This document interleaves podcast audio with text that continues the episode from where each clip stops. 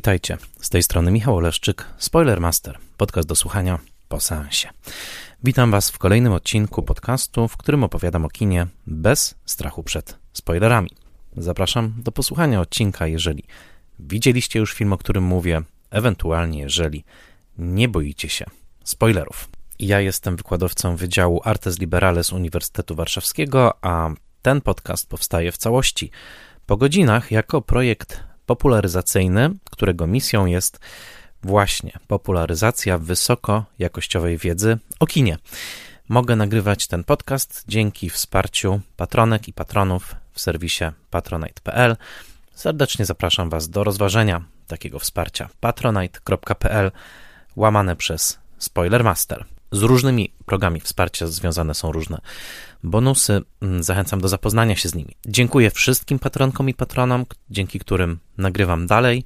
Szczególnie dziękuję patronkom i patronom imiennym, to znaczy Agnieszce Egeman, Sebastianowi Firlikowi, Joannie i Dominikowi Gajom, Odjemu Hendersonowi, Beacie Hołowni, Adamowi Andrzejowi Jaworskiemu, Annie Jóźwiak, Tomaszowi Kopoczyńskiemu, Jarkowi Krauzowi, Magdalenie Lal, Bartoszowi Filipowi Malinowskiemu z Bez Schematu, Misiowi, Misiowej i Misiowi Juniorowi, Jakubowi Mrozowi, Iwonie Oleszczuk-Jaźwieckiej, Annie i Krystianowi Oleszczykom, Władimirowi Panfiłowowi, Tomaszowi Pikulskiemu, Magdalenie Święch, Weronice Więsyk, Jackowi Wiśniewskiemu, Michałowi Żołnierukowi, podcastowi Let's Mate Movies, czyli Jerzemu Zawackiemu i Tomaszowi Mączce, a także blogowi Przygody Scenarzysty prezentującemu analizy scenariuszowe.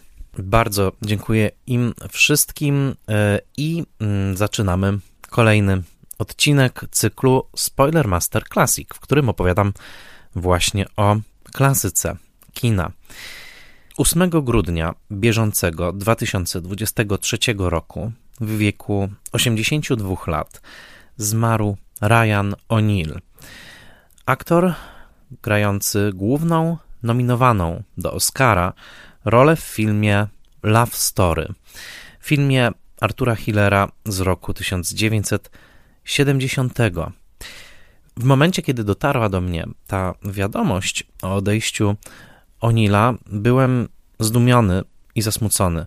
Jednocześnie zdumiony dlatego, że dosłownie, kiedy przeczytałem tego newsa, patrzyłem na moje biurko, na którym już piętrzyły się materiały mm, przygotowawcze do tego odcinka o Love Story, ponieważ już od jakiegoś czasu ten odcinek przygotowywałem, jeszcze go nie ogłosiłem.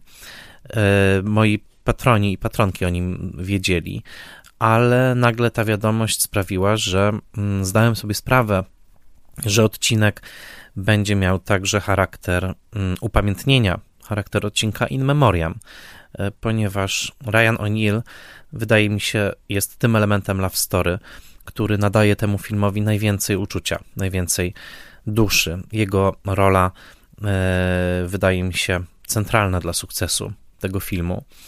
I e, chciałem od tego zacząć, ponieważ nie spodziewałem się, że ten odcinek przybierze taką właśnie formę poprzez okoliczności. Jednocześnie z rządzeniem losu odcinek ten pojawia się w grudniu 2023 roku, czyli niemal dokładnie 100 lat po narodzeniu się Artura Hillera, czyli reżysera tego filmu. 22 listopada, wedle większości źródeł e, roku 1923, Arthur Hiller przyszedł na świat w Edmonton w stanie Alberta w Kanadzie. To kanadyjski reżyser pochodzenia polsko-żydowskiego, albowiem jego e, rodzice e, wyemigrowali z Polski w roku 1900 XII oczywiście z Polski, sprzed odzyskania niepodległości.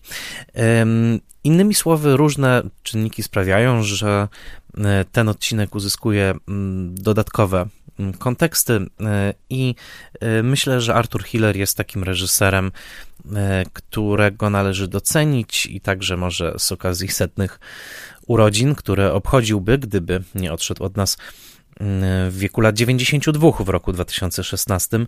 Otóż, że jest on reżyserem, który zasługuje na pamięć e, głównie ze względu na swoją wszechstronność. Był człowiekiem do wszystkiego, specjalistą, który potrafił nakręcić i melodramat, i western, i komedię, e, i wiele innych gatunków. Także, ale najbardziej dochodowym filmem w całej jego twórczości, najsłynniejszym i tym, e, do którego mm, publiczność masowa na całym świecie wraca zdecydowanie najczęściej, jest właśnie Love Story. Love Story, które miało swoją premierę znowuż w grudniu roku 1970 w Stanach Zjednoczonych i od tamtego czasu jest jednym z najbardziej dochodowych filmów, jeżeli uwzględnimy inflację. Gdyby rachunki sporządzać w dzisiejszych dolarach, to ten film, który był filmem niskobudżetowym, zarobił w sumie równowartość 1,5 miliarda dolarów, a zatem jest hitem takim samym jak Barbie w roku bieżącym. Hitem nieprawdopodobnym, hitem gigantycznym. Filmem, który Arthur Hiller wyreżyserował między innymi na podstawie swojej obietnicy, że za nic w świecie nie przekroczy budżetu 2 milionów dolarów, a dowiózł ten film nawet poniżej tego budżetu. A jednocześnie jest to film, który zarobił ogromne pieniądze na całym świecie i był wręcz pewnym fenomenem, także ze względu na swoje źródło literackie, który z jednej strony zachwycił publiczność pod każdą szerokością geograficzną, a z drugiej strony głęboko zaniepokoił intelektualistów i krytyków przede wszystkim nagością swojej intencji. Love story w tytule to niemal jak opis gatunku przecież. Ileż było opowieści o miłości? No, setki, tysiące. Bestseller Ericha Segala, o którym zaraz powiem trochę więcej, swoją prostotą, swoją zwięzłością, to jest bardzo króciutka książka i bezwstydnym przyjęciem stereotypowej formy, takim nieprzepraszającym, melodramatycznym tonem, zniesmaczył bardzo wielu komentatorów i zniesmaczył ich także film, który nie wstydził się tego, że jest wyciskaczem łez. Wręcz przeciwnie, w tytule mógłby równie dobrze wpisać wyciskacz łez i wydaje się, że publiczność pokochałaby ten film tak samo. Po latach 60., które na różne sposoby rozmontowały dotychczasowe przyzwyczajenia, także gatunki, E, z którymi obcowano w kinie, które wprowadziły do kultury także popularnej wielkie zasoby ironii, takiej jak chociażby w filmach Kubricka, Dr. Strangelove, ale także chociażby w filmach z udziałem Beatlesów, o których nie wspominam teraz przypadkowo. E, po tych wszystkich latach nagle pojawił się film prosty, szczery, film prostolinijny, film, który nie przepraszał za to, że jest po prostu opowieścią o miłości, że jest po prostu melodramatem, który nie potrzebował ironii ani cudzysłowów, e, tylko pozwalał widzom, dawał im licencję na płakanie. I dzisiaj także odnotuję w tym odcinku e, kilka polskich ciekawych reakcji na ten film. Film wszedł na polskie ekrany w roku 1972 i doczekał się także bardzo interesujących komentarzy, ponieważ także polscy intelektualiści chwilami nie wiedzieli, co z tym filmem zrobić. No, e, kino dopiero co przeszło bardzo burzliwą dekadę wielkiego rozwoju, mm, rozgałęzienia różnych form artystycznych. Był to czas ekscytującego kina autorskiego, a tutaj nagle największym hitem wśród publiczności jest Love Story, historia miłości. Film, na którym widownia z upodobaniem wyciąga chusteczki i chlipie w nie przez całe dwie godziny. Dzisiaj opowiem Wam o kontekstach tego filmu y, mm, i korzystałem przede wszystkim z źródeł internetowych, które są wyliczone w newsletterze dla y, patronów, ale także z wydania Blu-ray tego filmu, y, który mm, pojawił się w Stanach Zjednoczonych. Dodam, że w momencie, w którym ten film nagrywam, film można legalnie wypożyczyć w Amazon Prime, ale także w Apple TV i w serwisie Rakuten TV. No dobrze, to e, zaczynamy. Love Story to opowieść o Oliwierze Barecie IV, dziedzicu amerykańskiej fortuny z wschodniego wybrzeża, o typowym, ładnym, łaspowskim chłopcu z rodziny protestanckiej, białej i zamożnej, który studiując na Harvardzie i grając w mm, harwardzkiej drużynie hokeja, poznaje Jenny Cavalieri, e, dziewczynę z rodziny włoskiej, z klasy robotniczej, z rodziny cukierników z Long Island, wygadaną, bardzo ładną, która intryguje go swoją nieprzystępnością, ciętym językiem, a jednocześnie od pierwszych momentów rodzi się między nimi także erotyczna chemia. W rolę Oliviera Barreta IV wciela się właśnie Ryan O'Neill, w rolę mm, Jenny Cavalieri wciela się Ali McGraw. E, obydwoje zresztą doczekają się za swoje role Oscarowych nominacji. Ich miłość od początku rozgrywa się w cieniu klasowej różnicy i także można powiedzieć różnicy etnicznej, zważywszy na to, że Włosi w Stanach Zjednoczonych, kiedy emigrowali jeszcze w wieku XIX, nie byli traktowani jako biali imigranci, tylko byli traktowani z pogardą także mm, o charakterze e, rasowym. I jak to w melodramacie, musi być jakaś przeszkoda, która uniemożliwi kochankom bycie ze sobą. W tym przypadku wydaje się najpierw to przede wszystkim klasa, ale Oliwier kocha Jenny tak bardzo, że pozwala się wydziedziczyć swojemu surowemu ojcu, granemu tutaj przez e, Reya Milanda, aktora reprezentującego stary Hollywood. To między innymi bohater straconego weekendu Billy'ego Wildera. E, pozwala się wydziedziczyć, wybiera cudzysłów biedną egzystencję u boku swojej żony, która zostaje nauczycielką, także rezygnując ze swoich ambicji muzycznych. E, Jenny studiowała na Radcliffe College, o tym rozróżnieniu między Harvardem i Radcliffe jeszcze przed chwilą powiem, i wybierają skromniejszą egzystencję, która polskim recenzentom także w latach 70. nie jawiła się aż, jako aż tak bardzo skromna. Złośliwie to skomentował m.in. Krzysztof Mentrak na łamach filmu, ale e, poprzez swój upór i poprzez wsparcie Jenny, Oliver kończy studia prawnicze na Harvardzie bez poduszki finansowej ojca, e, własną ciężką pracą, dorabia się pozycji prawnika na Manhattanie, ale wtedy pojawia się druga przeszkoda na drodze miłości Olivera i Jenny i tą drugą przeszkodą jest choroba. Często się pisze o tej chorobie jako o białaczce. W filmie nazwa choroby de facto nie pada, e, co staje się także mm, z latami przedmiotem różnych żartów krytyków i komentatorów.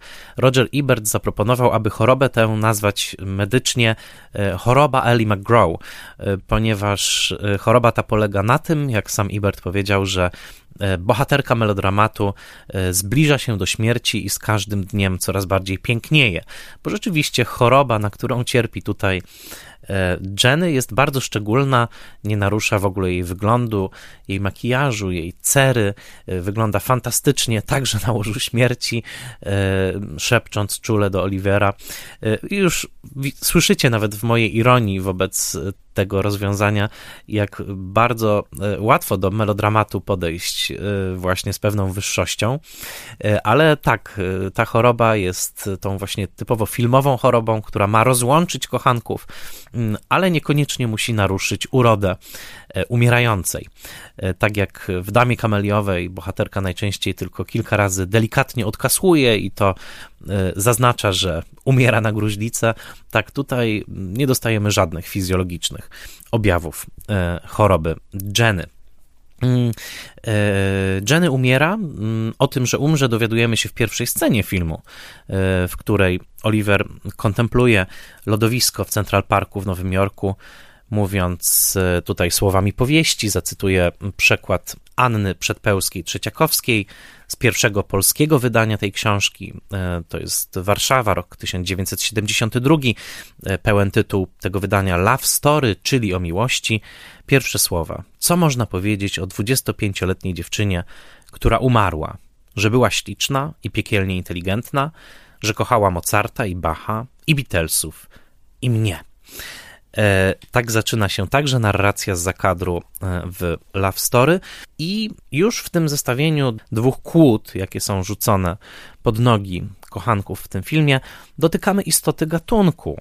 jakim jest melodramat, ponieważ melodramat, o którym w Polsce najpełniej, najpiękniej e, pisze już od lat profesor Grażyna Stachówna z Uniwersytetu Jagiellońskiego, chodzi właśnie o, i tutaj zacytuję tytuł książki profesor Stachówny, Niedole miłowania. Tak nazywa się książka wydana w Krakowie ponad 20 lat temu. Niedole miłowania, ideologia i perswazja w melodramatach filmowych. To książka Grażyny Stachówny.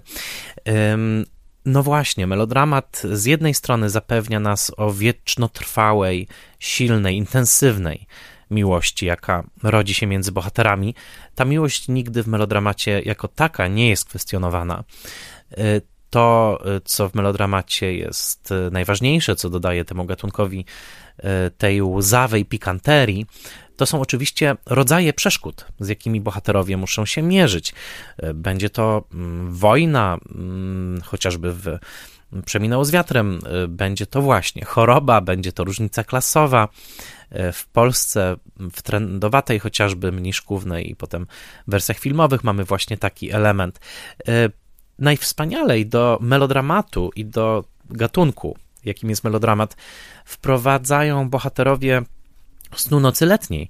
E, Szekspira, Hermia i Lizander mm, w akcie pierwszym, w scenie pierwszej tej komedii szekspirowskiej, w pewnym momencie rozmawiają właśnie o przeszkodach o różnych rodzajach przeszkód, z jakimi kochankowie na przestrzeni wieków i na przestrzeni literatury i mitologii musieli się mierzyć. I pozwólcie, że przytoczę ten fragment w przykładzie Stanisława Barańczaka, bo myślę, że oczywiście książki filmoznawcze są wspaniałe i polecam wam Niedole Miłowania, ale także u Szekspira czasem można znaleźć perfekcyjny opis gatunku filmowego e, i literackiego, oczywiście, jakim jest melodramat. Posłuchajcie, Lizander mówi do Hermi, co z tobą miła, ta bladość policzków, czy z róż tak nagle może spłynąć kolor? Hermia, jeśli nie zrosił ich deszcz, lecz już dla nich wzbiera ulewa w moich chmurnych oczach. Lizander. Niestety, wiem to z ksiąg i z opowieści i z kina, to mój dodatek, prawdziwa miłość nie zna gładkiej drogi. Przeszkodą bywa jej nierówność rodu. Hermia. Tak, trudno sercu zrównać szczyt z doliną. Lizander. Albo różnica wieku zakochanych. Hermia. Tak, szkodzi sercu taki skok przez lata. Lizander albo przez bliskich narzucony wybór. Hermia. Tak, piekłem sercu jest cudza życzliwość. Lizander, albo gdy wybór zrodził się z uczucia, wojna, choroba, śmierć staje na drodze i czyni miłość ulotną jak dźwięk, przemijającą jak sen, nieuchwytną jak cień, nietrwałą niczym błyskawica, w smolistej nocy gwałtowne rozdarcie, zasłon kryjących niebiosa i ziemię, olśnienie, które zanim człowiek zdąży krzyknąć spójrz, niknie w głodnej paszczy mroku. Tak gaśnie każda żywa jasność świata.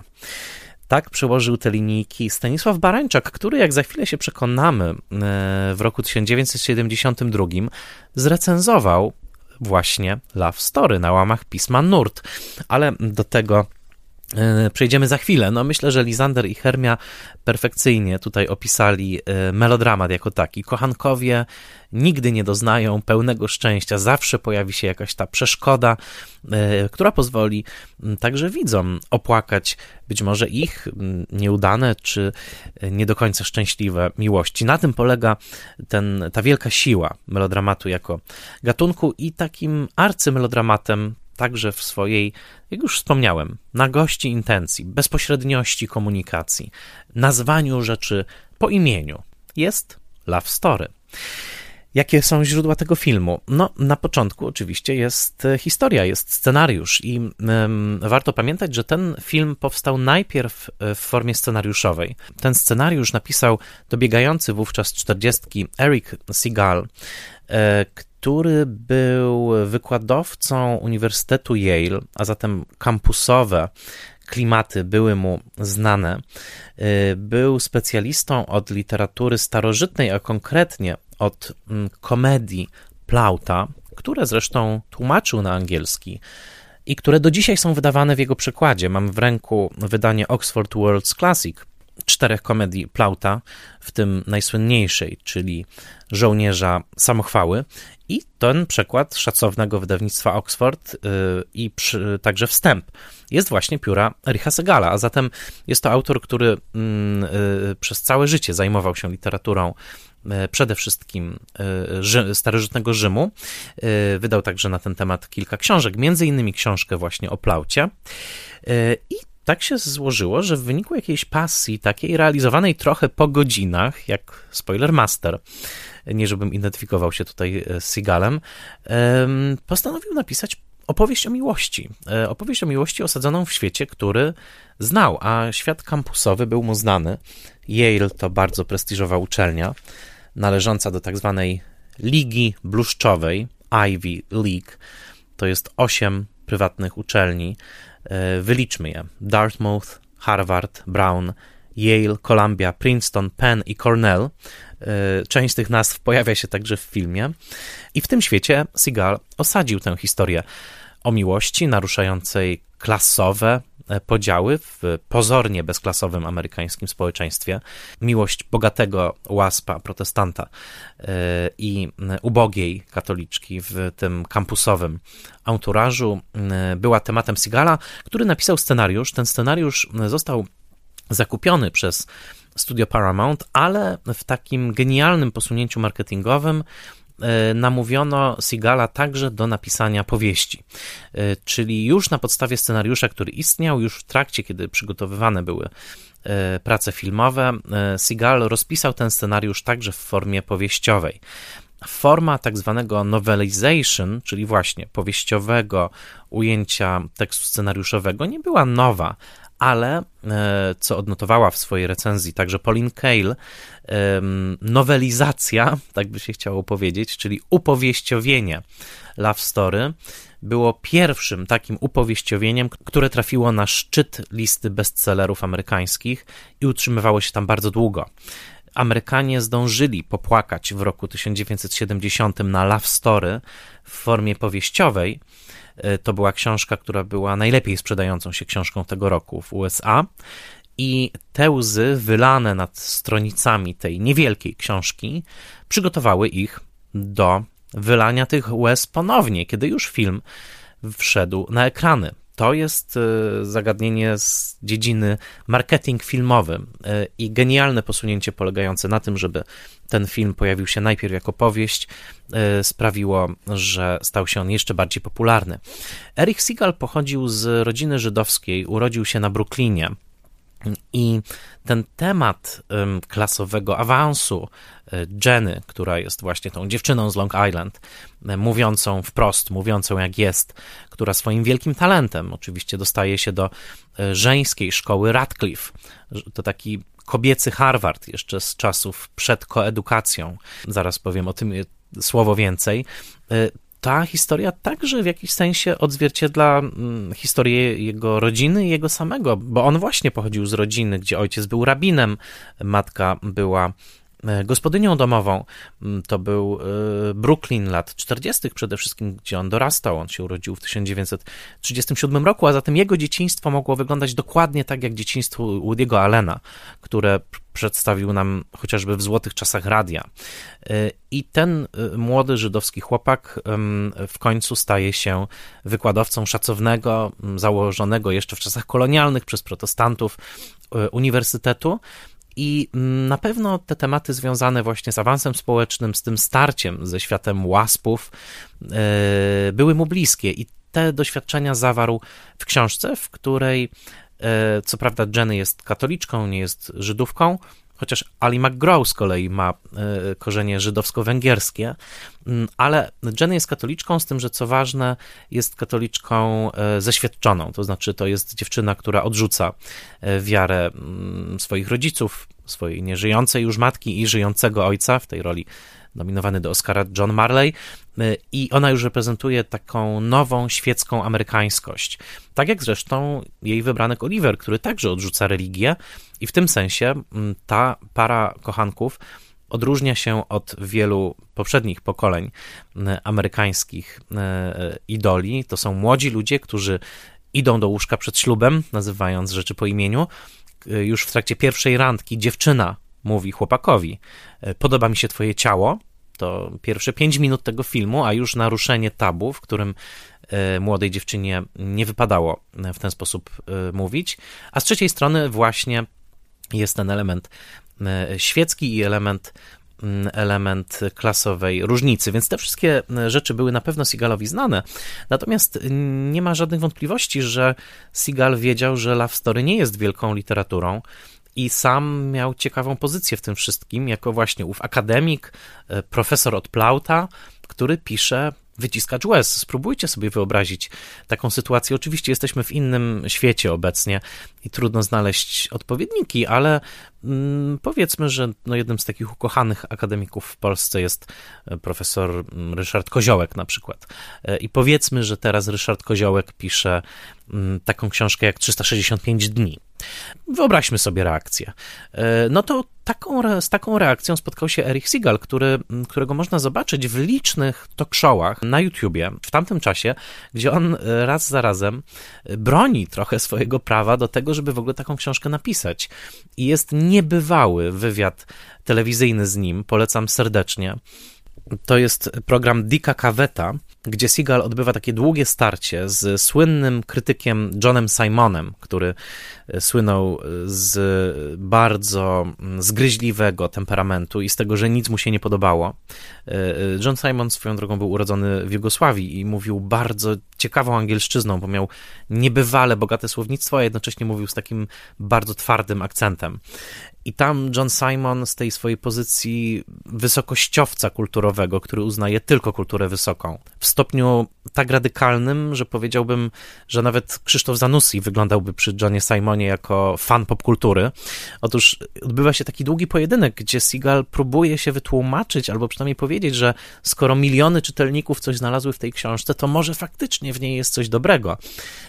Simon jest absolutnie nieprzekonany, a w pewnym momencie do rozmowy włącza się także piosenkarz Little Richard, który także jest w studio i e, przejmuje rozmowę i jest nawet wideo pod tytułem Little Richard hijacks mm, Eric Segal's interview, czyli porywa wywiad z Ericiem Segalem. No jest to naprawdę niesamowity kawałek historii amerykańskiej telewizji, więc polecam.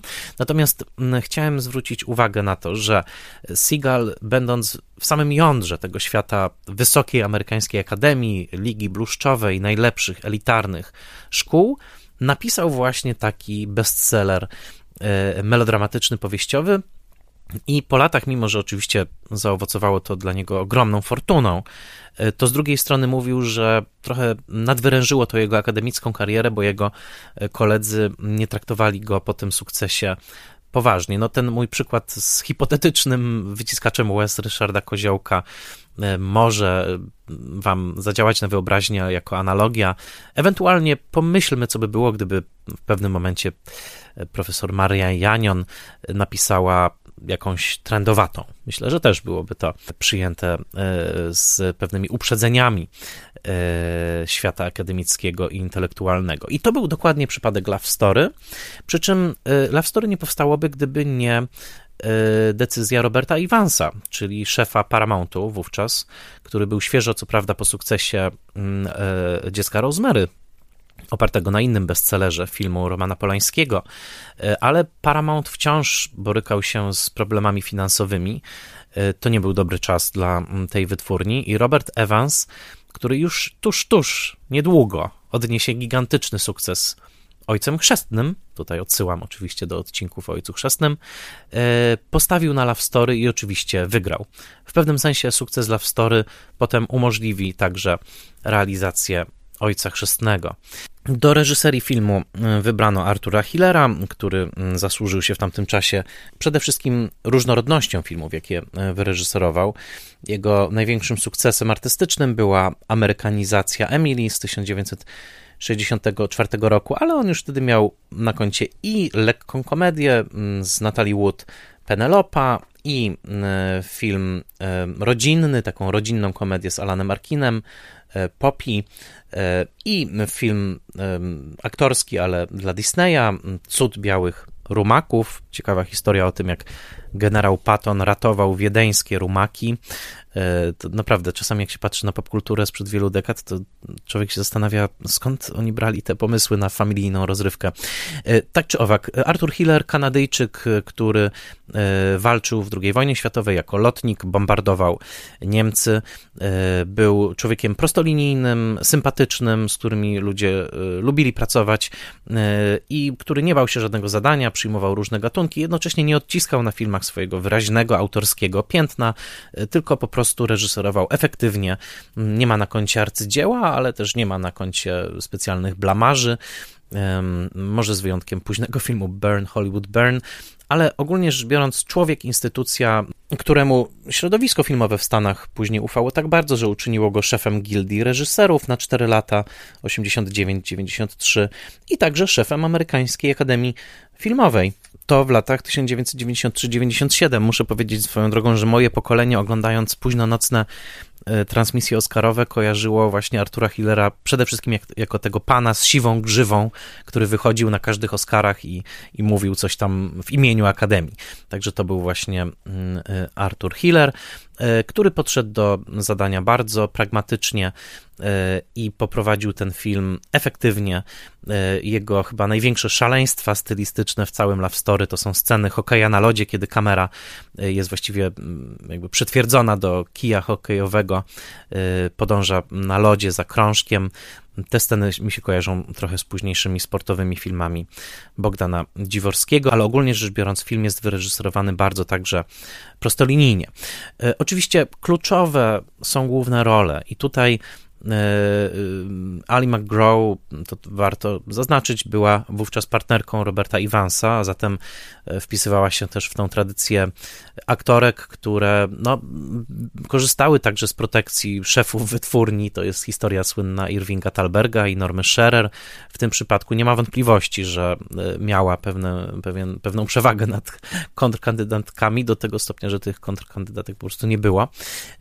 Więc jest to także list miłosny szefa wytwórni do, do jego partnerki, która zresztą za rolę była nominowana do Oscara, chociaż spotkała się z dosyć brutalnymi recenzjami, także Pauline Kael między innymi za tę, za tę rolę, za swoje aktorskie umiejętności.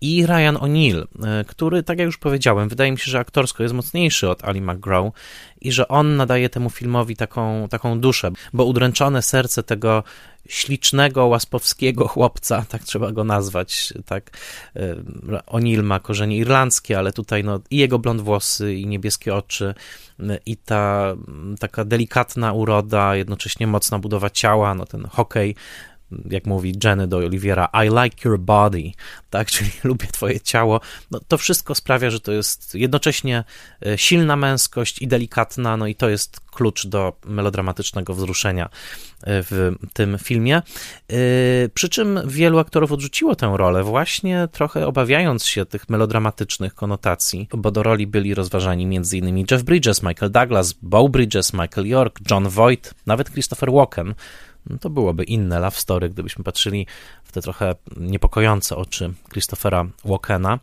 e, ale w końcu wybrano właśnie Ryana O'Neilla e, i wydaje mi się, że to naprawdę była kluczowa decyzja, bo Ryan O'Neill jest człowiekiem, który z jednej strony już wtedy zasłynął dla amerykańskiej publiczności w latach 60.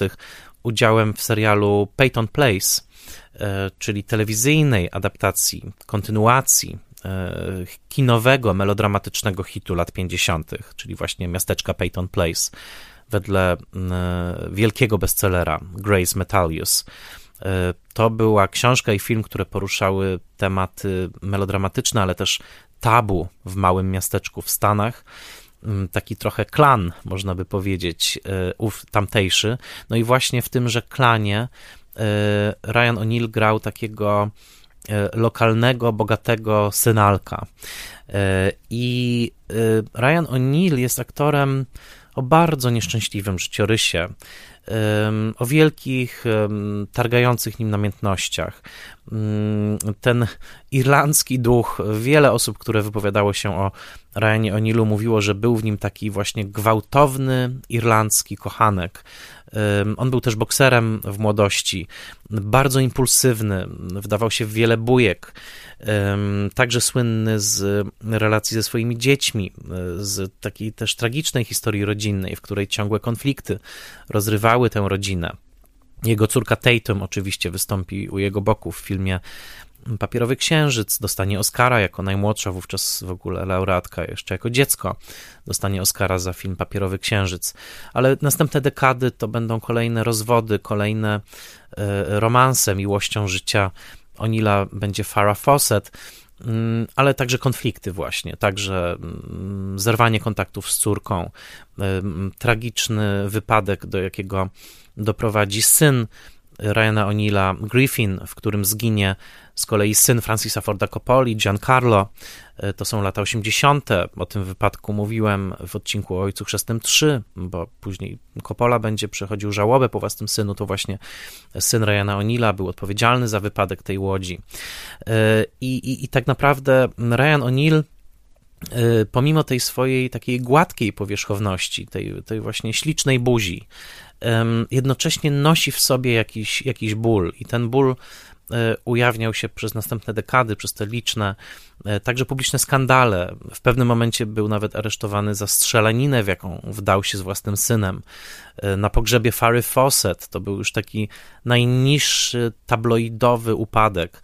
E, kiedy mm, prasa donosiła, jak nie rozpoznał własnej córki na pogrzebie Fary Fawcett i e, zaczął ją podrywać jako atrakcyjną kobietę. To są już takie naprawdę piekielne czeluście tabloidowego szlamu, w jakie często wpadał Ryan O'Neill w późniejszych latach i na to wszystko nakładał się także brak satysfakcji aktorskiej, bo on zawsze twierdził, że najlepsze role przechodziły mu koło nosa i cały czas gdzieś to love story mu towarzyszyło jako to największe osiągnięcie, jedyna Oscarowa nominacja. E, nawet jego rola u Kubricka w Barym Lindonie była rolą z kolei, której on za bardzo nie lubił, bo czuł, że Kubrick nie był zainteresowany nim jako aktorem. On był tylko częścią pewnego pięknego malowidła, które Kubrick stworzył w Barym Lindonie, więc e, zmierzam do tego, że w każdy melodramat, który faktycznie te łzy wyciśnie z widzów, musi mieć wiarygodnych kochanków w centrum.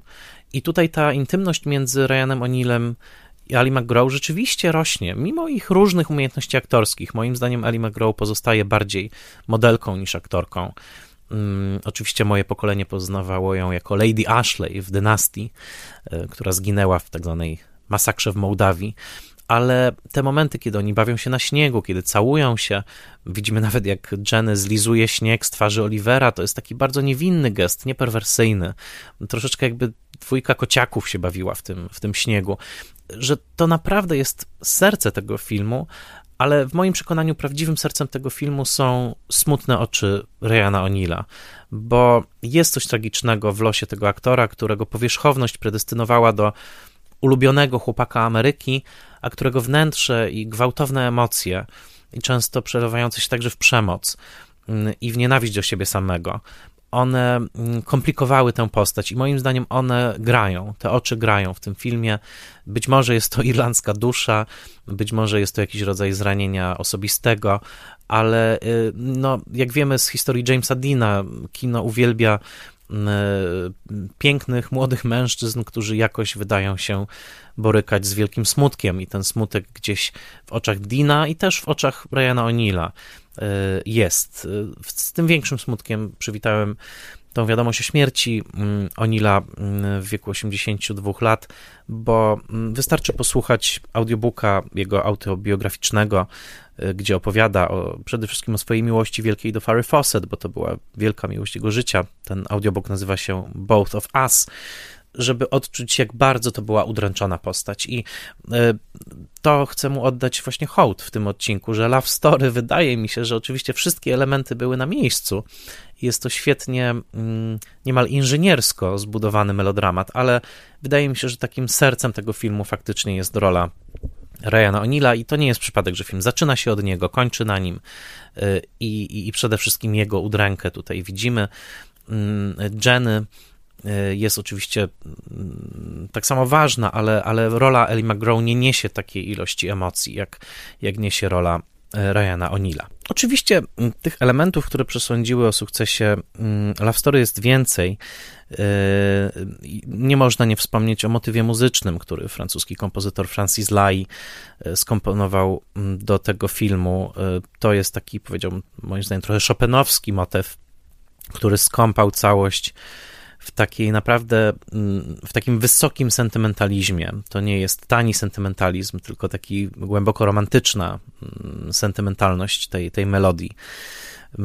Ta da da da da, ta da da da da da da da da da da Moim zdaniem spokojnie Chopin mógł coś takiego napisać. No i oczywiście jest to muzyka, którą Francis Lay napisał na podstawie listu, jaki otrzymał od Artura Hillera. Lay nie mówił po angielsku. E, Hiller opisał dokładnie to, w których momentach, jakie emocje powinny być w tej muzyce. Do ostatniego momentu przeciągał kompozytor moment nadesłania kompozycji, ale jak sam Hiller opowiada, kiedy dostali tą kompozycję, to po prostu e, to było gotowe. Więc ten Paryż, do którego chce wyjechać Jenny, zresztą też tutaj studiująca kompozycję, e, miłośniczka Mozarta i Bacha, ale i Beatlesów, to jest oczywiście y, ten Paryż tutaj istnieje poprzez tą francuską zalewę, powiedziałbym, jaką tą francuską nutę, jaką jest, w jakiej skąpany jest ten amerykański film dzięki kompozycji mm, Francisa, Francisa Lay. Ale w tym wszystkim jest jeszcze jedno, i to też jest kluczowy element. Mianowicie Love Story trafiło w swój czas. Trafiło w swój czas też nieprzypadkowo. Wydaje się, że trochę mogło być w tym kalkulacji, a trochę intuicji Richa Segala, ponieważ zwróćmy uwagę na datę premiery. Ten film wchodzi w roku 1970. Y, Ameryka jest poobijana latami 60. I to jest film, który w pewnym sensie ignoruje lata 60., ignoruje rozmaite burze, jakie się wydarzyły i wciąż się wydarzały w Stanach wtedy. Y, wyobraźcie sobie, że jesteście młodym mężczyzną, na przykład, który ogląda ten film w roku 70 i który być może wczoraj otrzymał list z wezwaniem do stawienia się przed komisją wojskową. Tak, to jest wciąż film zrealizowany w latach Wietnamu. Ale jak e, wielu komentatorów wtedy pisało w Stanach, zwłaszcza krytyków, intelektualistów, to jest film ery wietnamskiej, w którym słowo Wietnam się nie może pojawić. I nie może się pojawić także wiele innych słów, takich jak chociażby rasa. To był czas wielkich konfliktów rasowych, także walki o prawa obywatelskie, e, licznych dyskusji, e, licznych protestów. Nie zobaczymy tego w Love Story. E, świetnie ujęła to pominięcie, to pewne wyparcie, jakiego dokonuje Love Story właśnie Grażyna Stachówna w swojej książce Niedole Miłowania, którą teraz zacytuję jak pisze Stachówna, w tę tradycyjną, oswojoną formułę melodramatu Segal i Hiller wpisali obraz młodego pokolenia, studentów uczących się w dwóch prestiżowych uczelniach amerykańskich, Harvardzie i Radcliffe, i cóż za miła niespodzianka. W uniwersyteckich kampusach nie ma śladu po jakiejś rewolcie czy buncie, żadnych narkotyków i obyczajowych szaleństw. Młodzież uprawia sport, uczy się pilnie przed egzaminami, ciężko pracuje na swe utrzymanie, skrzętnie zabiega o najlepsze miejsca w uczelnianych rankingach zapewniających zagraniczne stypendia i dobrze płatne posady. Oliver nosi nieco dłuższe włosy niż jego ojciec, ale bez śladu ekstrawagancji. Ojciec, dodajmy, jest łysy w tym filmie. Jenny mini spódniczki, ale to tylko kwestia mody. Bohaterowie używają dziwnych słów znanych w ich środowisku, śpią e, ze sobą przed ślubem i nie chcą się pobrać w kościele, ale to romantyczne młodzieżowe narowy, łatwe do darowania wobec pełnej akceptacji, z jaką oboje traktują American Way of Life i swoje miejsce w społeczeństwie. To jest bardzo ważna obserwacja i to jest też coś, na co zwracali uwagę amerykańscy krytycy tamtego czasu, że ten film postanowił zignorować, pominąć to wszystko, co przez ostatnie lata tak rozdzierało amerykańskie psychę. Często także rozdzierało amerykańskie domostwa. To był czas, w którym nie jeden młody człowiek, nie jedna młoda dziewczyna porzucała dom rodzinny, wyjeżdżała z kwiatami we włosach do San Francisco. Tutaj nie dowiemy się tego, bo nie zobaczymy hipisów, nie zobaczymy kontrkultury.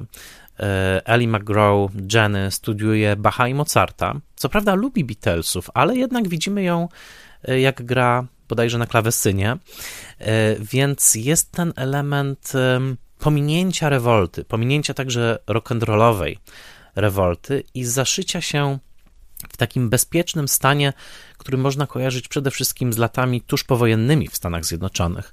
E, Pauline Kael napisała w swojej recenzji, że ten film e, dzieje się tak jakby w roku 1944, kiedy Ameryka miała wszelkie powody, żeby czuć pewną wyższość i bezpieczeństwo wobec świata, bo uczestniczyła w szlachetnym wysiłku pokonywania Hitlera. E, tymczasem Ameryka roku 70 była uwikłana już w któryś rok w konflikt w Indochinach. Końca nie było widać. Wojna potrwa jeszcze 5 lat i była wstrząśnięta rozmaitymi e, skandalami politycznymi, ale także była oczywiście poobijana konfliktami obyczajowymi na domowym froncie. Tego wszystkiego w Love Story nie ma i e, pod tym względem wydają się znaczące słowa Artura Hillera, który w komentarzu na płycie Blu-ray mówi o tym, że sam czuł zmęczenie latami 60. Jak mówi Hiller w tym komentarzu, pod koniec lat 60. czułem, że ludzie, którzy się ze sobą nie zgadzają, nie są już w stanie ze sobą rozmawiać. Było to już coś więcej niż różnica poglądów. Była to wzajemna nienawiść. Miałeś inne zdanie ode mnie, nie rozmawiam z tobą. Love Story pokazywało, że ludzie mogą się dogadać pomimo swoich różnic. Jenny jest katoliczką z rodziny robotniczej, Oliver jest łaspem, mimo to łączy ich wielka miłość. Wydaje mi się, że serca rozmawiają ze sobą lepiej niż głowy.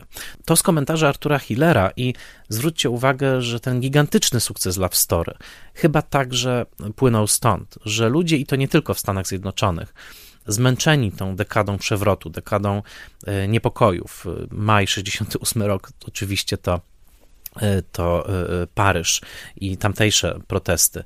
E, jednocześnie już przygotowani na formułę troszkę bardziej nowoczesnego melodramatu, w którym zwłaszcza te obyczajowe kwestie zejdą na drugi plan. Przygotowani chociażby takim sukcesem jak Kobieta i mężczyzna Claude'a Leloucha z 66 roku.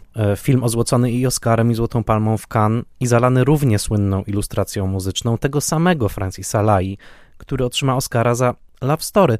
Byli gotowi na film, w którym kochankowie już nie będą dywagować na temat tego, czy wolno im iść do łóżka, czy nie, czy czekać na ślub, czy nie, czy obyczaj wiąże ich tak bardzo, ale za to pojawi się ten wątek klasy i pojawi się oczywiście nieśmiertelny wątek śmiertelnej choroby. W tym sensie może Love Story było po prostu rodzajem ucieczki, rodzajem bezpieczniejszego schronienia w chusteczce, w którą wydmuchiwało się różne smutki, bez mm, tego szorstkiego zdarzania się z mm, taką ciernistą, nieprzyjemną, e, e, wymagającą ciągłej uwagi rzeczywistością polityczną tamtego, mm, tamtego czasu. I zwróćcie uwagę, że już w samym początku tego filmu to jest zawarte, bo kiedy już zobaczymy te śniegi Central Parku, usłyszymy melodię po raz pierwszy i wsłuchamy się w monolog Olivera, który otwiera ten film, właśnie o tej dziewczynie, która kochała Bacha i Mozarta, i mnie, i Beatlesów, tutaj już widzimy pewne rozdwojenie, yy, prawda? Z jednej strony Mozart, z drugiej strony Beatlesi, i pierwsze słowa, jakie kieruje Oliver już w retrospekcji, która stanowi większość tego filmu, do Jenny, która jest w bibliotece w Radcliffe, pracuje tam e, w bibliotecznym desku. On pyta ją, e, czy macie może egzemplarz Jesieni Średniowiecza? To oczywiście słynna książka e, Huizingi. Natomiast, no właśnie, Jesień Średniowiecza, The Waning of Middle Ages, jakaś epoka się kończy, jakaś się zaczyna. E, może skończyła się już epoka Bacha i Mozarta, a przyszła epoka Beatlesów. Może kończy się epoka ojca e, Olivera Barreta III, a zaczyna się epoka młodych. Już tutaj, w tym rozwidleniu między Mozartem a Beatlesami, między właśnie poprzednią epoką a następną, może to jest też jesień e, tradycyjnej Ameryki. To jest dokładnie takie wyrzeźbienie miejsca, w którym e, rozegra się ta miłosna opowieść. To są kochankowie jednocześnie należący do prastarej tradycji, tak bliskie Erichowi Segalowi, który znał dobrze Plauta i wiedział, w jak wielu jego sztukach pojawia się motyw dobrze urodzonego mężczyzny i kobiety, która jest niewolnicą i e, muszą przekroczyć jakoś ten, e, tę różnicę klasową. Najczęściej pod koniec sztuk Plauta się okazuje, że niewolnica wcale nie była niewolnicą, tylko tak naprawdę była szlachetnie urodzona, więc mogą być dalej razem. Ale myślę, że Segal, który naczytał się tych, tych antycznych tekstów na temat właśnie owych różnic, no przywołam znowu Szekspira, e, e, utrudniającym kochankom życie, może dostrzegł potencjał też na taką historię w swoim własnym czasie, w swojej własnej epoce i oczywiście w środowisku, które sam tak znakomicie, e, znakomicie poznał. Największym łącznikiem z tradycją w tym filmie i mm, człowiekiem, który prezentuje jej najbardziej uśmiechniętą twarz, jest Phil, w przekładzie swoją drogą tym polskim pisany F i L e, w tym pierwszym wydaniu, czyli ojciec mm, Jenny, mm, katolicki e, cukiernik z Long Island, który jest cały czas uśmiechnięty, cały czas serdeczny, jednocześnie bardzo trudno jest mu zaakceptować to, że jego córka wchodzi w świeckie małżeństwo, w którym zamiast formuły e, sakramentalnej recytuje 22 sonet Elizabeth Barrett Browning, a z drugiej strony wspiera ją cały czas. Przy czym, kiedy Jenny umiera, prosi o e, katolicki pochówek właśnie ze względu na ojca. John Marley, który wtedy był znany bardziej z eksperymentalnych filmów Johna Cassavetesa, takich jak Twarze, tutaj tworzy portret takiego ciepłego, katolickiego, włoskiego taty, który akceptuje wszelkie wybory córki, po prostu bo ją kocha bezgranicznie i nawet traktuje to świeckie małżeństwo jako rodzaj sakramentu. Mówi, że dla mnie to, co tutaj się dzisiaj od, od wydarzyło, to jest, to jest sakrament. E, więc w porównaniu z tą zimną twarzą Reja Milanda, e, protestanckiego ojca skrytego za biurkiem za miliony dolarów i wymagającego od syna, żeby mówił do niego sir, Jenny mówi do taty per Phil, e, to jest ogromny kontrast i na nim także Love Story jest jest zbudowane. No dobrze, ale zobaczmy, jak Love Story przyjęli, mm, przyjęli krytycy. To jest bardzo interesujące, bo wtedy także krytycy trochę podzielili się w Stanach Zjednoczonych. Roger Ebert napisał e, entuzjastyczną, czterogwiazdkową recenzję tego filmu, która zaczynała się od słów e, Przeczytałem książkę Love Story pewnego poranka, zajęło mi to mniej więcej 14 minut. Byłem po prostu ciekaw. Chciałem zobaczyć, dlaczego 5,5 miliona ludzi kupiło tę książkę, ale e, nie udało mi się. Styl e, pisarski Ericha Segala tak bardzo mnie odrzucił, że w ogóle nie chciałem oglądać filmu. Styl Segala przypomina parodię Hemingwaya połączoną z karteczką z instrukcjami, jaką znajdujemy na puszce zupy instant. Cała jego książka jest tym stylem zarażona. Ale jednak film jest o wiele lepszy niż książka. Wydaje mi się, że ma to dużo do czynienia z smakiem i gustem Artura Hillera, reżysera, który umieścił w filmie wszystko to, co Segal pominął w swojej prozie. Te rzeczy to kolor, postać, osobowość, detal i tło obyczajowe. Ciekawa rzecz jest taka, że Hiller ocalił książkę, nie zmieniając w niej niczego kluczowego. Innymi słowy, w dalszej części recenzji Ebert pisze, że mamy prawo do dobrego melodramatu, a Hiller natchnął szkielet historii Segala przede wszystkim aktor, aktorskimi osobowościami O'Neilla i McGraw, no i uznał tym samym Love Story za jeden z filmów roku. Atak na Segala i na film przypuściła z kolei w New Yorkerze z 26 grudnia 1970 roku Pauline Kael. Swoją drogą Segal potem w takim wykładzie, jaki wygłosił na bodajże UCLA, powiedział, że ta recenzja Cale to była jedyna, z którą w pewnym sensie się zgodził, to znaczy napisał potem list Cale, że jej argumenty były bardzo dobre, e, z wszystkimi innymi się nie zgadzał. Ale przeczytajmy, bo Pauline Cale zwraca uwagę na rzecz bardzo ważną, mianowicie na różnice finałów w książce i w filmie. Ale przeczytam teraz dłuższy fragment, który dla Was przetłumaczyłem. To jest właśnie z New Yorkera z 26 grudnia 1970 roku. Pauline Kael pisze tak. Love Story pławi się w prywatnych namiętnościach w czasie, w którym jesteśmy zmęczeni publicznymi klęskami, a ponadto ukazuje obustronną ofiarność ciężko pracujących, wymytych i przystrzyżonych kochanków i dorzuca miłość silniejszą niż śmierć. Love Story idealnie trafia w swój czas, co nie jest wyłącznie dziełem szczęśliwego zrządzenia losu, ale metodycznej strategii. Książkę Segala od samego początku promowano jako antidotum na wszelkie nieprzyzwoite książki i filmy, sugerując, że Ameryka przez te ostatnie jest wręcz podtruwana. Erich Segal promował swoją powieść między innymi poprzez ataki na kompleks Portnoya, Rotha i powieści Henry'ego Millera. Film promowano tak, by jawił się jako moralnie czysty, tak jak kiedyś dźwięki muzyki, a także by przyciągnął dzieciaki, którym podobali się Romeo i Julia Zeffirellego, jako że to właśnie ma być współczesna historia Romea i Julii. I tutaj e, przechodzimy do bardzo ciekawego fragmentu.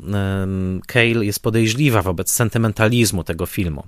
Pisze: Publiczność skąpana we łzach, pławiąca się w odmętach prawości, może okazać się publicznością przekonaną o własnej wyższości moralnej. Sentymentalizm i wyparcie są kuzynami, dwiema stronami tej samej fałszywej monety. Co dziwne, zwłaszcza, że książka została napisana w drugiej kolejności po scenariuszu, film pomija emocjonalną kulminację powieści. Dokładnie tę kulminację, która zmienia nawet cynicznych i zatwardziałych czytelników w prawdziwą galaretę, a mianowicie moment, w którym już po śmierci swojej żony Oliver pada ojcu w ramiona i łka. Ten akt był w książce dokładnie owym pojednaniem, do którego Jenny namawiała wcześniej Olivera. Jedynym cieniem w małżeństwie młodych była odmowa chłopaka, by empatyzować z ojcem. W książce ten konflikt jawi się jako freudowska luka pokoleniowa. Syn jest winny w tym samym stopniu co ojciec, który w książce jest dowódcą korpusu pokoju. Wydaje się znaczące, że mimo maksymalnego oportunizmu książki, film idzie jeszcze o krok dalej. Otóż, aby schlebić młodej publiczności, scena pojednania zostaje usunięta. Bohater ignoruje ojca i pozostaje sam na sam ze swymi wspomnieniami. W ten sposób film sugeruje, że między pokoleniami istnieje nieprzekraczalna przepaść, mimo że podstawy tego konfliktu nie zostają nam wyłuszczone, zwłaszcza, że syn zostaje przecież szanowanym prawnikiem i nie deklaruje przekonań radykalnie sprzecznych ze światopoglądem ojca. Love Story igra z masową publicznością w sposób całkowicie pozbawiony spójności. Rozgrywa ją jak chce. Młodzi widzowie dostają lukę pokoleniową, ale wartości, które mogłyby urazić ich chadzających na port lotniczy rodziców, na wszelki wypadek nie zostają zaprezentowane. Najwyraźniej dokładnie taka kalkulacja jest potrzebna, by potem móc zebrać wianuszek pochwał za czystość, świeżość i idealizm. Bezlitosne wypunktowanie pewnej właśnie być może kalkulacji, jaka jest wpisana w ten film i w to, że nie dostajemy sceny z książki, w której Oliver łka w ramionach swojego ojca, cytując zresztą swoją żonę. E, najsłynniejszy cytat z tego filmu przecież to są słowa Jenny, która, i tutaj przekład polski z 72 roku, mówi Oliverowi: Przestań. Kto kocha, nie potrzebuje nigdy mówić, że mu przykro. Love means never having to say you're sorry. Te słowa kieruje Oliver do ojca w ostatniej scenie i książki, i filmu, ale w książce jest jeszcze ostatnie zdanie. A potem zrobiłem to, czego nigdy nie uczyniłem w jego obecności, a już na pewno nie w jego ramionach. Zapłakałem. Czyli sugestia jest taka, że zapłakał w jego ramionach. W filmie odchodzi dumnie, jak Alida Wali w finale Trzeciego Człowieka, siada w Central Parku, w tym miejscu, w którym e, Jenny obserwowała go na lodowisku i zaczyna wspominać. I to jest jednocześnie początek filmu. E, interesująca e, obserwacja Pauline Kael sprawia także, że możemy przejść do polskich reakcji, ponieważ były one bardzo, bardzo ciekawe autor ZP, domyślam się, że to Zbigniew Pitera, ale nie mogę mieć pewności, jeszcze przed polską premierą filmu, na łamach tygodnika Film, to jest numer 11, mm, rok 1971, e, wskazywał właśnie na, na socjologiczne podglebie sukcesu filmu. Cytuję. Panuje przekonanie, że sukces filmu nie do pomyślenia w nastrojach roku buntu 69 stał się nieunikniony w roku 71. Dzisiejsze nastroje, powiada socjolog z Uniwersytetu Nowojorskiego Van den Haag, skłaniają raczej, zwłaszcza w środowisku studenckim, do nawiązywania stosunków między ludźmi niż do walki politycznej, do miłości niż ekscesów łóżkowych, do uczuć niż działania. Nieprzypadkowo nastroje te zbiegają się z rządami Nixona. Wkraczamy w epokę konsolidacji, a nie radykalnych posunięć. I tutaj Petera już zadaje pytanie, czy więc opowieść o miłości jest wyrazem wszechogarniającego konformizmu i kapitulanstwa?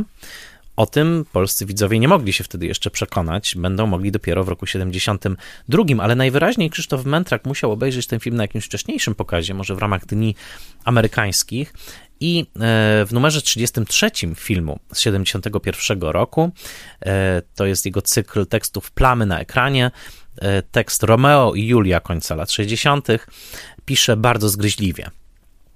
Cytat. I rzeczywiście, naprawdę podobne to do Romea i Julii.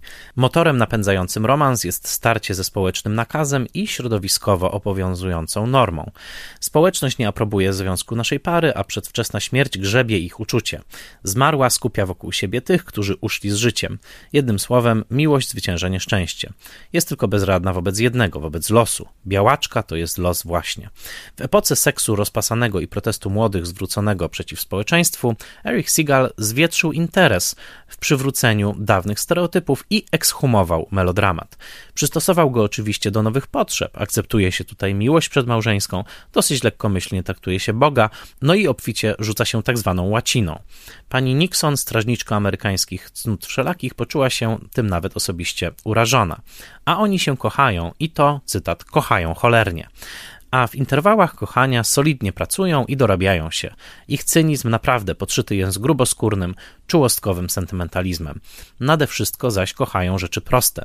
I słusznie, świat skomplikowany zostawmy głupcom, którzy prawdziwej miłości nigdy nie zaznali. Takiej niezwykłej dziewczyny jak Jennifer nie poznali, z milionów swego ojca nie zrezygnowali. Najważniejsze, że Erich Segal jest dzisiaj milionerem biedna mniszkówna, która urodziła się za wcześnie i w nieodpowiednim miejscu kuli ziemskiej. Tak pisał Krzysztof Mentrak. Natomiast już po polskiej premierze w roku 72 w numerze 38 filmu Bożena Janicka napisała bardzo ciekawy tekst, pochwalny dla filmu, wręcz entuzjastyczny, Bożena Janicka w ogóle miała nosa, mam wrażenie, często pisząc do kultury popularnej, bo często jej broniła. Pamiętam, jak w latach 90. jako jedyna napisała entuzjastyczną recenzję z filmu Głupi i Głupszy. I to się jej chwali, bo to jest bardzo dobry film, ale wtedy on był zniszczony przez większość krytyki jako właśnie wulgarny, niski i tak dalej. A to był świetnie wyreżyserowany film braci Farellich i ona jako jedyna to wtedy y, powiedziała głośno i napisała nawet na ten temat tekst. Więc już w 72 roku roku broniła Love Story w tekście pod tytułem Nie wstydź się łez na Love Story. Pierwsze słowa tego tekstu. O love story należy pisać poważnie, bo na to zasługuje. Nie wykręcać się mitami i archetypami, nie wypreparowywać z fabuły struktur, bo z żywego dzieła pozostaje szkielecik, a zwłaszcza nie zwalać wszystkiego na socjologiczny fenomen. Także y, to, to pierwsze, pierwsze zdania już ją ustawiają tutaj trochę w kontrze. I później czytamy, yy, czytamy tak. I to, to są słowa, które z kolei wcześniejsza Pauline Kael, myślę, że mogłaby się z nimi zgodzić. Ta Pauline Kael z eseju Szmira Sztuka i Kino.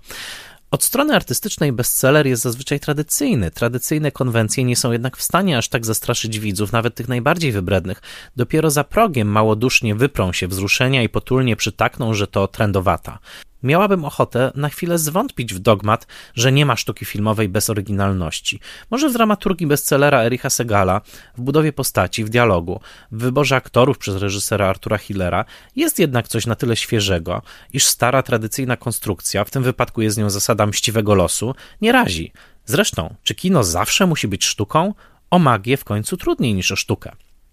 I potem Janicka pisze tak. Śmierć jest w miłości tych dwojga ludzi zachłannie i z zachwytem kochających życie nie tylko nieszczycielskim fatum, ma w sobie coś z okrutnego daru, którym los wyróżnia wybrańców. Prosili o miłość aż do śmierci i zostali wysłuchani. Oszczędzono im oglądania, jak uczucia powoli umierają, zabijane przez czas. Oszczędzono im tego po to, żeby nas przekonać, że miłość jest jeszcze możliwa.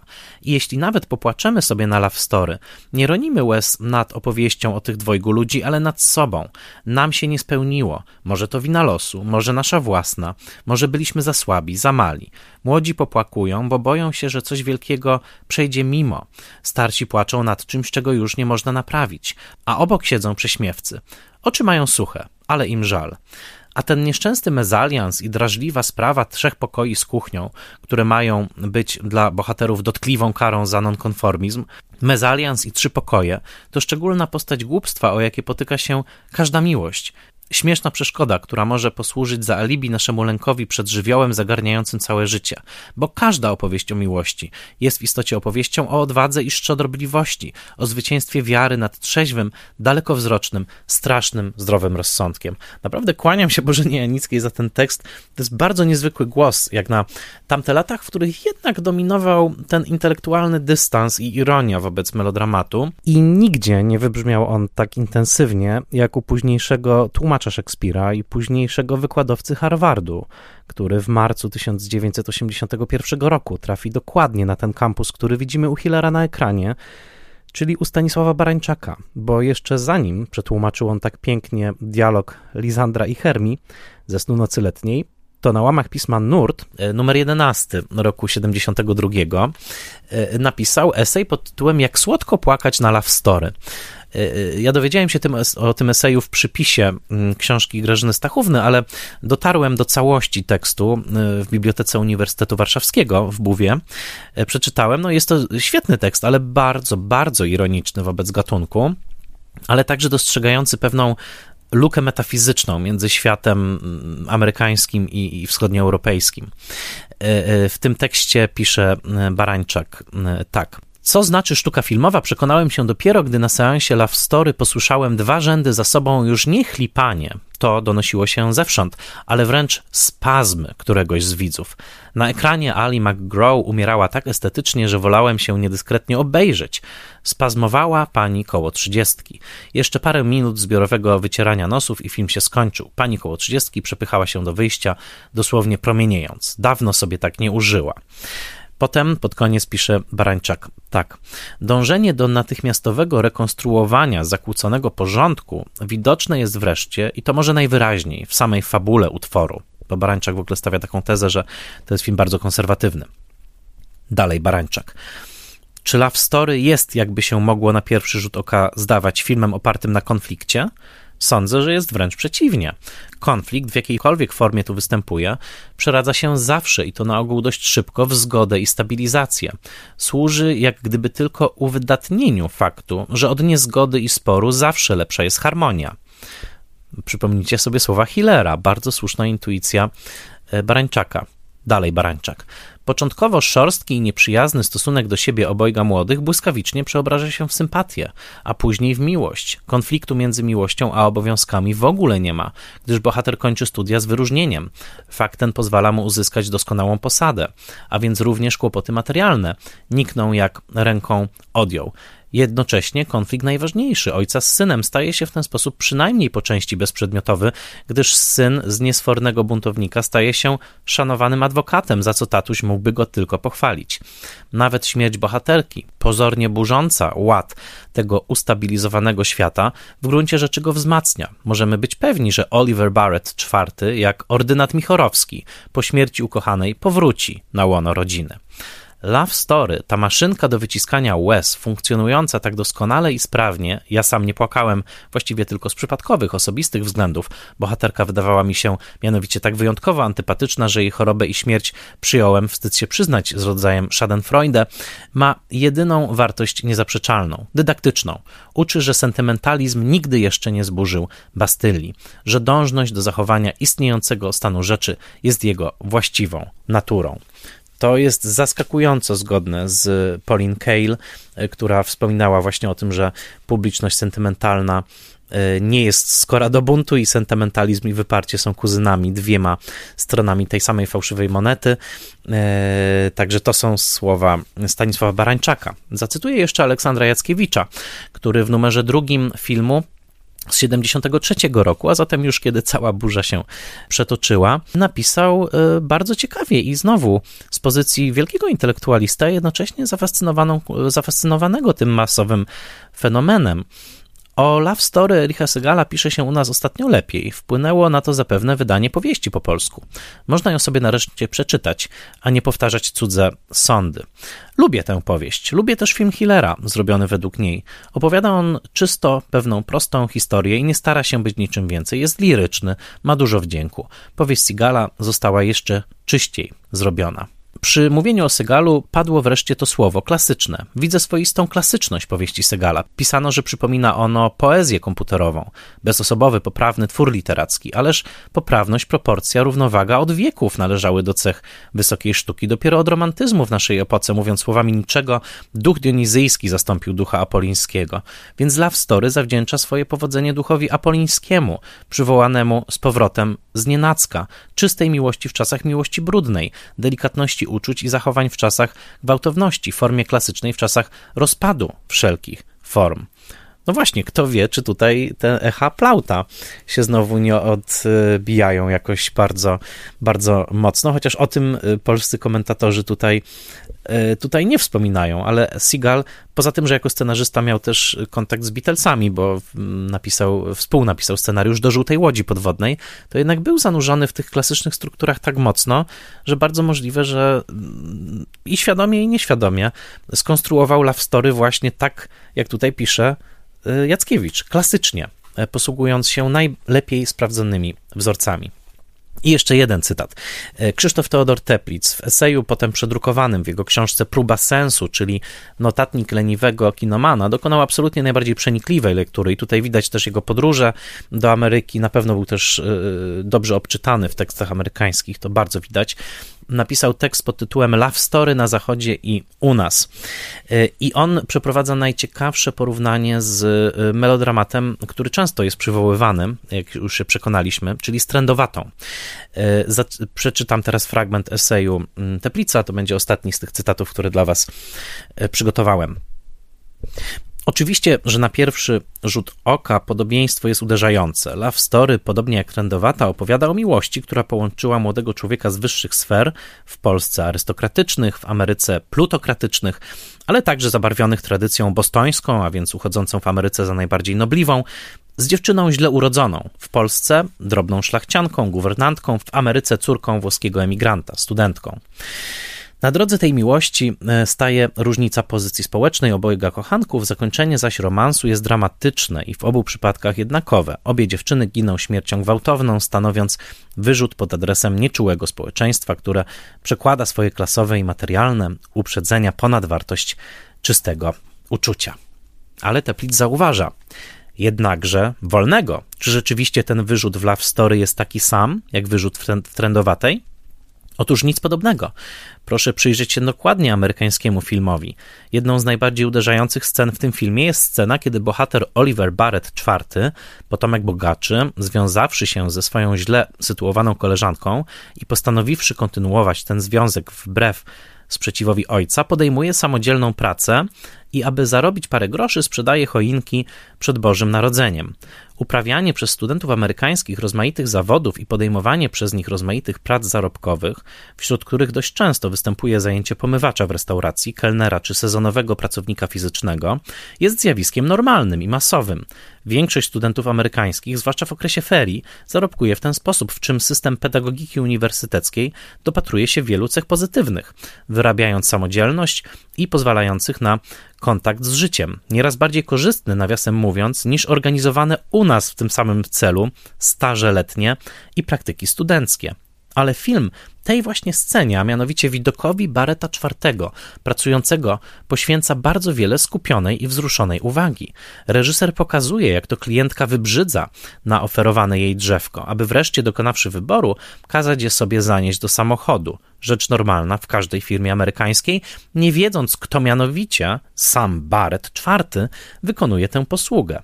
W tym samym czasie oglądamy dość obojętnie, w trybie niejako informacyjnym, jak to dziewczyna Włoszka uczy śpiewu w jakiejś szkółce i wykonuje wiele innych zajęć zarobkowych, nad którymi nikt się tu nie rozczula.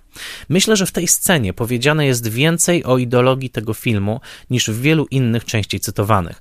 Otóż w moim odczuciu Love Story jest filmem, który wobec przedstawianego przez siebie dramatu zachowuje postawę ambiwalentną. Z jednej strony udaje rozpacz w obliczu tragedii, którą już Szekspir odmalował w Romeo i Julii. Z drugiej jednak zdaje się po cichu aprobować zasadniczy układ stosunków, który powoduje ten dramat. I jeszcze dopełnię cytat z Teplica. Otóż w tej aurze powszechnego zrozumienia i aprobaty dla przeciwstawnych, pozornie, postaw mieści się różnica pomiędzy love story a trendowatą. W tym zestawieniu, o dziwo, powieść polskiej autorki prezentuje się nieoczekiwanie jako utwór postępowy i krytyczny społecznie, podczas gdy Love Story jest filmem zachowawczym w swej istocie. Mniszkówna bowiem niedwuznacznie atakuje nonsens przesądów klasowych. Oburzenie wobec krzywdy, jaka niezasłużenie spotyka bohaterkę, jest szczere i autentyczne. Powieść jej powstaje w momencie, kiedy przesądy arystokratyczne były już w sposób oczywisty zmruszałe i niedorzeczne. I trendowato dowodzi tego na swoją melodramatyczną modłę. W Love Story inaczej. Film ten nie ma żadnej wątpliwości, że ród Baretów jest czymś autentycznie lepszym niż rodzina Włochów, sklepikarzy. Sama bohaterka filmu, zajeżdżając po raz pierwszy i ostatni przed bramę Pałacu Baretów mówi, że chciałaby nazywać się Adams lub nosić jakieś inne nazwisko uchodzące w Ameryce za rdzenne, cudzysłów, i nobliwe. Stefcia w trendowatej dzięki skarbom swego serca jest autentycznie lepsza od otaczających ją arystokratów i swoją przypadkową kondycję skazującą ją na rolę panny guwernantki uważa za krzywdzącą. Bohaterka Love Story naprawdę czuje się niższa, mimo że bliższe są jej równocześnie obyczaje jej małomiasteczkowej rodziny i środowiska. To bym tylko, tu już ja, Michał Oleszczyk, skomplikowałbym trochę postacią ojca jednak, bo wydaje mi się, że e, postać Johna Marleya komplikuje trochę ten wy wywód. Wydaje mi się, że on jest pokazany jako dużo lepszy człowiek niż Ray Milland. E, to odkładam.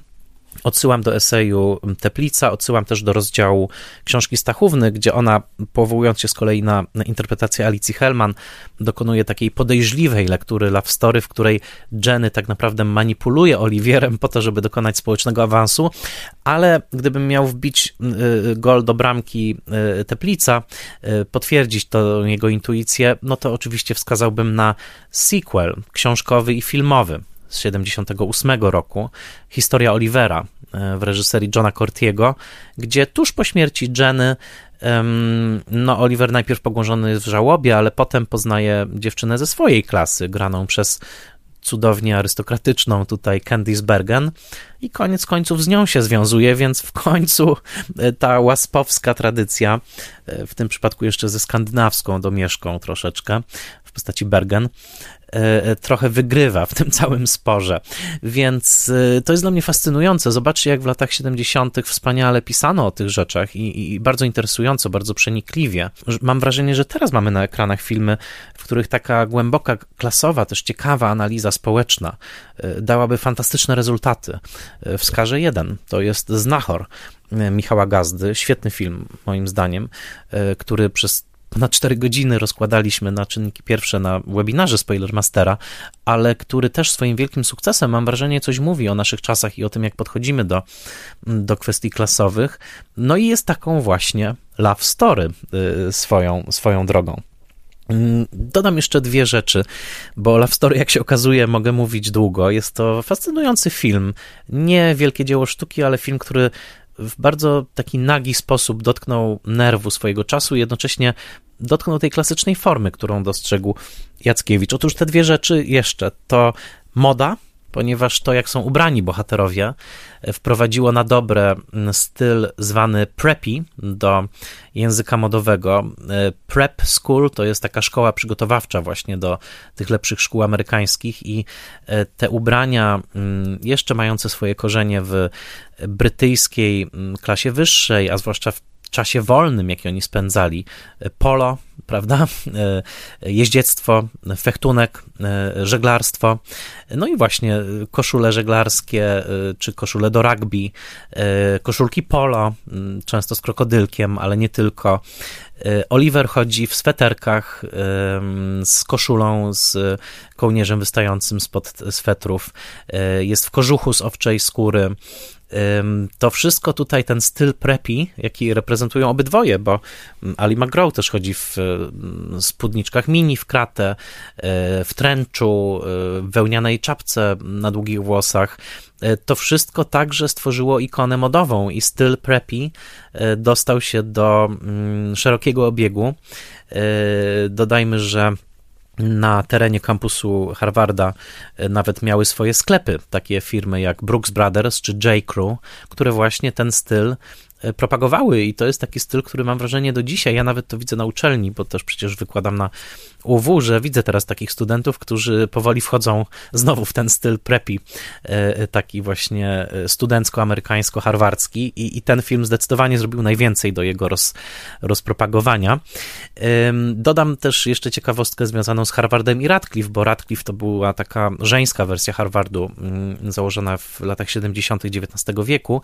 Dokładnie w roku 71 nastąpiła pełna koedukacja akademików i taka fuzja między Radcliffe i, i, i Harvardem, więc ten film był też na progu tej zmiany, y, że tak powiem jesień średniowiecza, Mozart i Beatlesi, ale także dokładnie ta, ta, ten moment, kiedy podział na męskie i żeńskie akademiki upadał w Harvardzie i Radcliffe. To też jest interesujący fakt.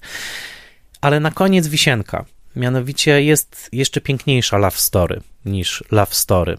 I to jest historia małżeństwa Artura Hillera, reżysera tego filmu. Arthur Hiller miał małżonkę, która nazywała się Glenn Hiller, urodzona 10 dni przed nim. Poznali się jako młodzi ludzie. Ich małżeństwo trwało 68 lat, y, większość ich życia, i zmarli niemal dokładnie w tym samym momencie. Ta śmierć była oddzielona przez dwa miesiące. On zmarł dwa miesiące po niej w roku 2016. I wydaje mi się, że to jest piękna love story. E, reżyser love story e, miał tą jedną żonę przez całe życie e, i było to tak długie małżeństwo, byli niemal idealnymi równolatkami i zmarli niemal dokładnie w tym samym czasie. Może tym razem ja jestem sentymentalny, ale w tej całej love story najbardziej wzrusza mnie właśnie ta. Swoją drogą, owocem tego związku jest syn, który nazywa się nie już po amerykańsku, ojciec y, Artura Hillera nazywał się Henry Hiller. Y, Gwen i Arthur Hiller nazwali swojego syna Henryk, a zatem nazywa się on Henryk Hiller. I to też wzrusza mnie jako powrót z kolei do tych korzeni, które pozostawili za sobą rodzice Artura Hillera, kiedy emigrowali z tych stron Polski w 1912. Y, Arthur Hiller nadał swojemu synowi imię Henryk. E, w tej całej opowieści o amerykańskiej etniczności, w której mamy i Irlandczyka Onila, i Żydów Segala i Hillera, i Ellie McGraw z kolei z korzeniami na Węgrzech, to także mnie wzrusza właśnie ten wątek Artura Hillera i jego i jego syna Henryka. Oczywiście jest to tylko ciekawostka, ale e, skoro film jest o etniczności w Stanach i o tym, jak spotykają się te różne koła zębate etnicznych grup, to może mm, pamiętajmy też o tym elemencie całej tej mm, e, układanki. Nie ma już z nami Ryana O'Neilla. E, po latach wrócił na sceny teatralne, gdzie z Ali McGraw grał w sztuce Love Letters. Jego życie było naprawdę wypunktowane nieprzyjemnymi, tragicznymi zdarzeniami, ale zawsze um, uważam, że koniec końców po um, artystach zostaje ich dorobek i ilekroć będziecie chcieli się spotkać z Ryanem O'Neillem w jego najbardziej rozkochanym, delikatnym, y, namiętnym jednocześnie czułym wcieleniu, to Love Story zdecydowanie jest tutaj najlepszym adresem. I przy wszystkich zastrzeżeniach, jakie można z intelektualnej pozycji wysnuć wobec melodramatu i wobec love story.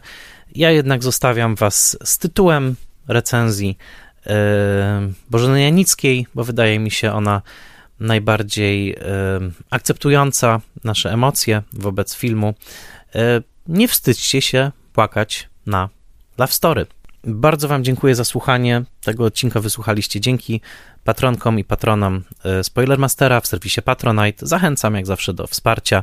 Cieszę się, że udało mi się nagrać ten odcinek e, niemalże w stulecie urodzin Artura Hillera. E, oczywiście przykro, że nagrywam go już po odejściu Ryana O'Neilla, mm, ale Love Story trwa nadal. Nawet mówi się ponoć o jakiejś serialowej, remake'owej sytuacji, że ma być remake serialowy Love Story. Zobaczymy. E, to love story, jakie mamy, e, wydaje mi się, jest fantastycznym bursztynem swojego czasu, w którym e, widzimy jakiś stan ducha i widzimy przede wszystkim potrzebę ucieczki od rzeczywistości, takiej E, politycznej i doczesnej e, i może to jest taki bursztyn, w którym nie tyle są zatopione wszystkie konflikty społeczne tamtego czasu, bo tam ich nie zobaczymy. Posłuchajcie tego wykładu Segala na UCLA, tam usłyszycie wprost, jak czarnoskóra studentka zarzuca mu, że nie, nie dotyka w ogóle tych kwestii rasowych. To nie jest tak, że te rozmowy zaczęły się dziś, to nie jest tak, że to jest tylko kwestia woke i nie woke. Te rozmowy toczą się już wiele dekad, e, ale ten bursztyn zachowuje, myślę, jak z Kamilina, pewne marzenie e, amerykańskie, a to marzenie przede wszystkim chyba dotyka przekroczenia klasowości, przekroczenia tych etnicznych różnic i tego, żeby jednak, przynajmniej w jakiejś formie, może takiej jak Barańczak e, przetłumaczył Szekspira, to znaczy, żeby to było olśnienie, które zanim człowiek zdąży krzyknąć spójrz, niknie w głodnej paszczy mroku, ale żeby ta żywa jasność świata jednak od czasu do czasu e, rozjaśniała nasze nasze dni. Tego Wam życzę. Bardzo dziękuję za ten odcinek. Dziękuję, że słuchaliście, a kolejny Spoiler Master oczywiście już za tydzień.